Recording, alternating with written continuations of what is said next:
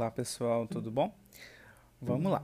É, essa primeira aula aí é sobre figuras de linguagem, que vai ser sobre metáfora, comparação, hipérbole, eufemismo, personificação e ironia.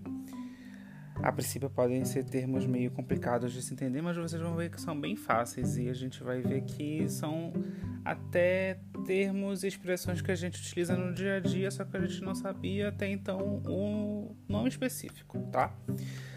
Primeiro falar rapidamente sobre o que são figuras de linguagem. As figuras de linguagem, pessoal, elas são são formas linguísticas para expressar o pensamento. Então, é, e alguém pode e vocês vão ver que as figuras de linguagem elas se apresentam muito na, na parte literária, na parte musical. Só que a gente normalmente a gente já utiliza as figuras de linguagem, então não é uma, um, algo que é específico da literatura. Vocês vão ver, vão ver muito na literatura, sim. No caso no ensino médio, vocês vão ver muitas figuras de linguagem quando vocês tiverem uma matéria específica de literatura, tá? Mas vocês vão ver que esse, assunto é bem tranquilo, ok? Vamos lá. A primeira fala sobre a metáfora. A metáfora, pessoal, é o seguinte: é, ela consiste em empregar um termo com significado diferente do habitual, com base numa relação de similaridade entre o sentido próprio e o sentido figurado. A metáfora ela implica, pois, uma comparação em que o conectivo comparativo fica subentendido. Aí vocês, pelo amor de Deus, professor Lucas, o que, que é? A metáfora, pessoal, nada mais é do que o seguinte: é quando você compara coisas diferentes, ok? Então eu gostaria que vocês anotassem aí dois exemplos aí para mim. Na verdade são quatro. Não, são três. Vamos lá. O primeiro é o seguinte, ó. Meu pensamento é um rio subterrâneo. Anotaram? Muito bem. Então vocês podem observar aí, pessoal, que é o seguinte: entre o rio subterrâneo e o pensamento a gente tem uma o quê? Uma comparação entre o pensamento que o meu pensamento é um rio subterrâneo. Eu estou comparando algo que é físico com algo que é que não é físico. No caso, o que é físico? O rio subterrâneo. E o que não é? O pensamento. Então aí eu tenho uma metáfora nessa frase, ok? Na próxima frase, pessoal, a fome é má conselheira. Anotaram? Então vamos lá. Aí também nós temos um exemplo de metáfora, pessoal. Por quê? Eu estou comparando algo que é real com algo que não é real. Certo? No caso, fome é físico, eu consigo sentir fome, nós todos estamos sentindo fome. Eu não estou sentindo agora, mas a gente sente. E a gente está sentindo com a gente está comparando com alguma coisa que não é real, certo? E aí o último exemplo. A saudade é arrumar o quarto do filho que já morreu. Nós também temos um exemplo de metáfora, ok? Que nós, nós estamos comparando algo físico, que seria o quê? É arrumar o quarto do filho que já morreu, com algo que não é real, que no caso é a saudade, certo? Aí nós temos a metáfora. De novo, metáfora, pessoal, é quando eu faço uma comparação entre algo que é com sentido próprio, que é sentido que é real, com algo que é um sentido figurado. Entre é assim, para que vocês entendam, algo que não existe. Certo? Vamos para a próxima, pessoal, que é comparação. A comparação vocês vão ver aí na aula em casa, que é mais ou menos a, é praticamente a mesma coisa, tá? Que é o seguinte: a comparação ela aproxima já dois elementos pela semelhança que apresentam, de modo que as características de um são atribuídas ao outro, certo? Aí vocês falam, professor Lucas, metáfora e comparação é a mesma coisa. Não é. Porque a comparação, pessoal, conforme o exemplo aí do aula em casa, é o seguinte, ó. O enorme rio é como uma serpente no verde da floresta. vocês vão ver que é o seguinte: a comparação é quando eu estou comparando, quando eu estou assemelhando duas coisas juntas, ok? Aí, na própria aula em casa, que vocês estão. Acho que não sei se vocês estão acompanhando ou não, mas ele fala o seguinte: qual é a diferença entre metáfora e comparação? Aí que é o seguinte: vocês vão ver que a comparação é, ele vem, ele vem com alguns termos, com algumas palavras, certo? E essas, essas palavras podem ser a palavra como, a palavra tal qual, a palavra igual a. Então, quando vocês lerem essa, essas palavras, pode ser, tem a probabilidade maior de ser comparação, certo? Porém, tudo vai depender da frase. Porque se eu estiver comparando algo que é algo figurado com algo real, já não é comparação. Já é o que? Metáfora. Ok? Partindo aí para o próximo, pessoal, a hipérbole. A hipérbole, pessoal, ela consiste no emprego de palavras que expressam uma ideia de exagero de forma intencional. Ou seja, quando eu quero exagerar alguma coisa, quando eu quero dizer alguma coisa assim muito grave, ou então de uma, ou então de uma forma mais é, forte. Então é assim, quando eu quero enfatizar alguma coisa, alguma, alguma frase, algum, algum termo de uma frase.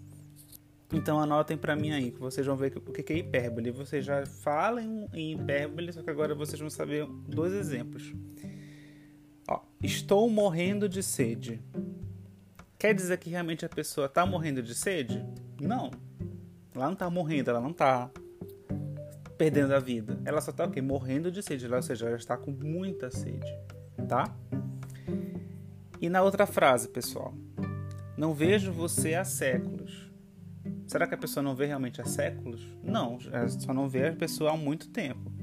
Então a hipérbole, pessoal, é para você exagerar, para você enfatizar alguma coisa. Por exemplo, estou morrendo de frio.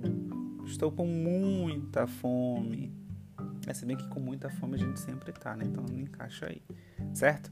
Mas a hipérbole, pessoal, é quando a gente utiliza alguma coisa para dar uma, uma exagerada, para dar uma, uma enfatizada maior na frase, ok?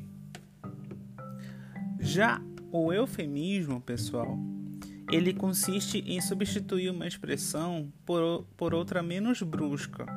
Ou seja, eu quero falar alguma coisa, mas eu não quero dizer aquilo daquela forma. Ok? Então eu vou dar, eu vou dar dois exemplos da mesma frase para que vocês entendam. Então anotem aí. O primeiro exemplo é o seguinte: A menina mentiu para sua mãe. Ponto. Aí tem a primeira frase. A menina mentiu para sua mãe. E aí embaixo a segunda frase. A menina está faltando com a verdade para sua mãe. A menina está faltando com a verdade para sua mãe. Então entenda o seguinte, pessoal. O eufemismo é quando eu quero dizer alguma coisa, mas não com aquelas palavras específicas. Certo? Então, por exemplo, quando vocês lerem, é, vocês percebam aí na, na, nesses, nesses, nesses, dois exemplos que, não, que na primeira eu já disse o quê? Que a menina mentiu. Já no segundo, eu tô falando o quê? Que a menina faltou com a verdade. É a mesma coisa, porém na segunda frase eu suavizei a forma como a menina mentia para mãe. Que não deixa de ser as duas coisas mentiras, tá? Mas no caso, na frase de baixo, temos um eufemismo, ok? No exemplo da aula em casa, pessoal, é o seguinte, ó. Ó, ele diz o seguinte: o homem ficou rico por meios ilícitos. quando ele põe entre aspas meios ilícitos, é o que?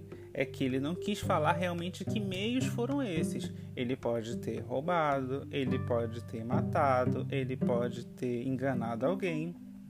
Só que ele não especificou qual era esses meios ilícitos, ok? Então, para eu suavizar, para eu não dizer uma, uma palavra direta, eu vou usar, eu vou suavizar aquilo e usar um eufemismo, certo? Partindo para a próxima, pessoal, a personificação é o seguinte: a personificação, ou também pode ser chamado de prosopopeia, ela consiste em atribuir a seres inanimados predicados que são próprios dos seres animados. Então, ou seja, a personificação é quando eu vou é, dar vida a algo que não tem. Certo? Vou dar vida a algo que não tem. Então, anotem aí um exemplo. Vamos lá. O vento beija meus cabelos.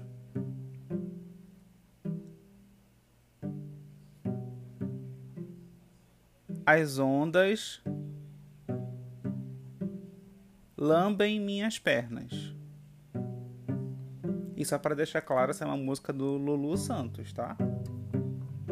Então vamos lá. Eu quero que vocês sublinhem aí o vento beija. E sublinhem agora as ondas lambem. Então aí no caso, pessoal, nós temos o exemplo de personificação, que é o que? Eu estou dando uma ação para algo. No caso, no primeiro exemplo, eu estou dando uma ação para o vento, que o vento está o que? Ele está beijando. E no de baixo, em que as ondas estão o quê? Lambendo as pernas. Certo? Estou personificando algo que não é, que não tem vida própria. Ok? Partindo agora para o último, que é a ironia a ironia, pessoal, ela apresenta um termo em sentido oposto ao usual, obtendo-se com isso o efeito crítico ou humorístico. Então percebam o seguinte, a ironia, pessoal, ela é uma figura de linguagem muito utilizada, acho que por todo mundo, acho que principalmente pelos nossos pais.